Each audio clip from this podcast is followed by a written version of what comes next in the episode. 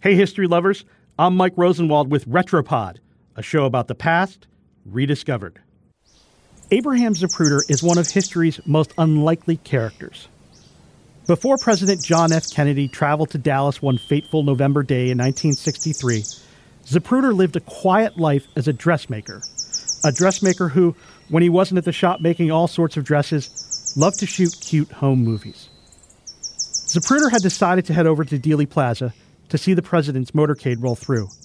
Zapruder loved Kennedy, the vision of Camelot. It hadn't occurred to him to take his camera. That was his assistant's suggestion. Getting a president on his own videotape, she said, with his own camera was a chance to capture history. The assistant was right, of course, but for other reasons. Zapruder wound up documenting an astonishing tragedy the assassination of a president. 480 frames, 26 seconds.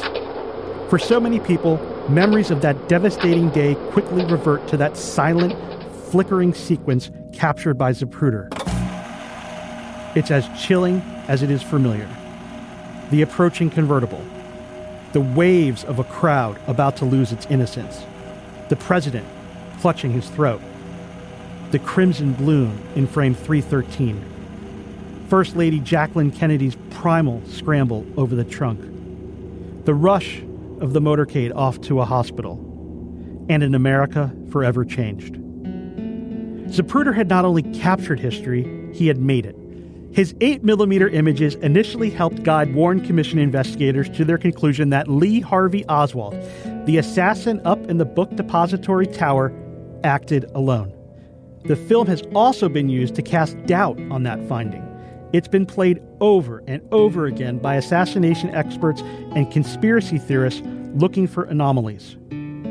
This was certainly not the way Zapruder would have wanted to be written into American history. That day, he climbed down from his perch, put the camera down, and screamed, They killed him! They killed him! His daughter Alexandra, who wrote a book about her father, said, quote, I think he was very sorry to be the guy who got it on film. It brought him nothing but heartbreak. Zapruder died of cancer in 1970. His brief and eternal collision with history produced an artifact steeped in evidence and uncertainty, perfectly preserving chaos captured at 18 frames per second. His daughter said, quote, It embodies all the contradictions that can't be resolved.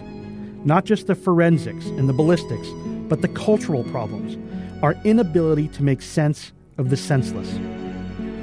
It's the movie that will never fade to black. I'm Mike Rosenwald. Thanks for listening. Special thanks to Steve Hendrix, who reported this story for the Washington Post.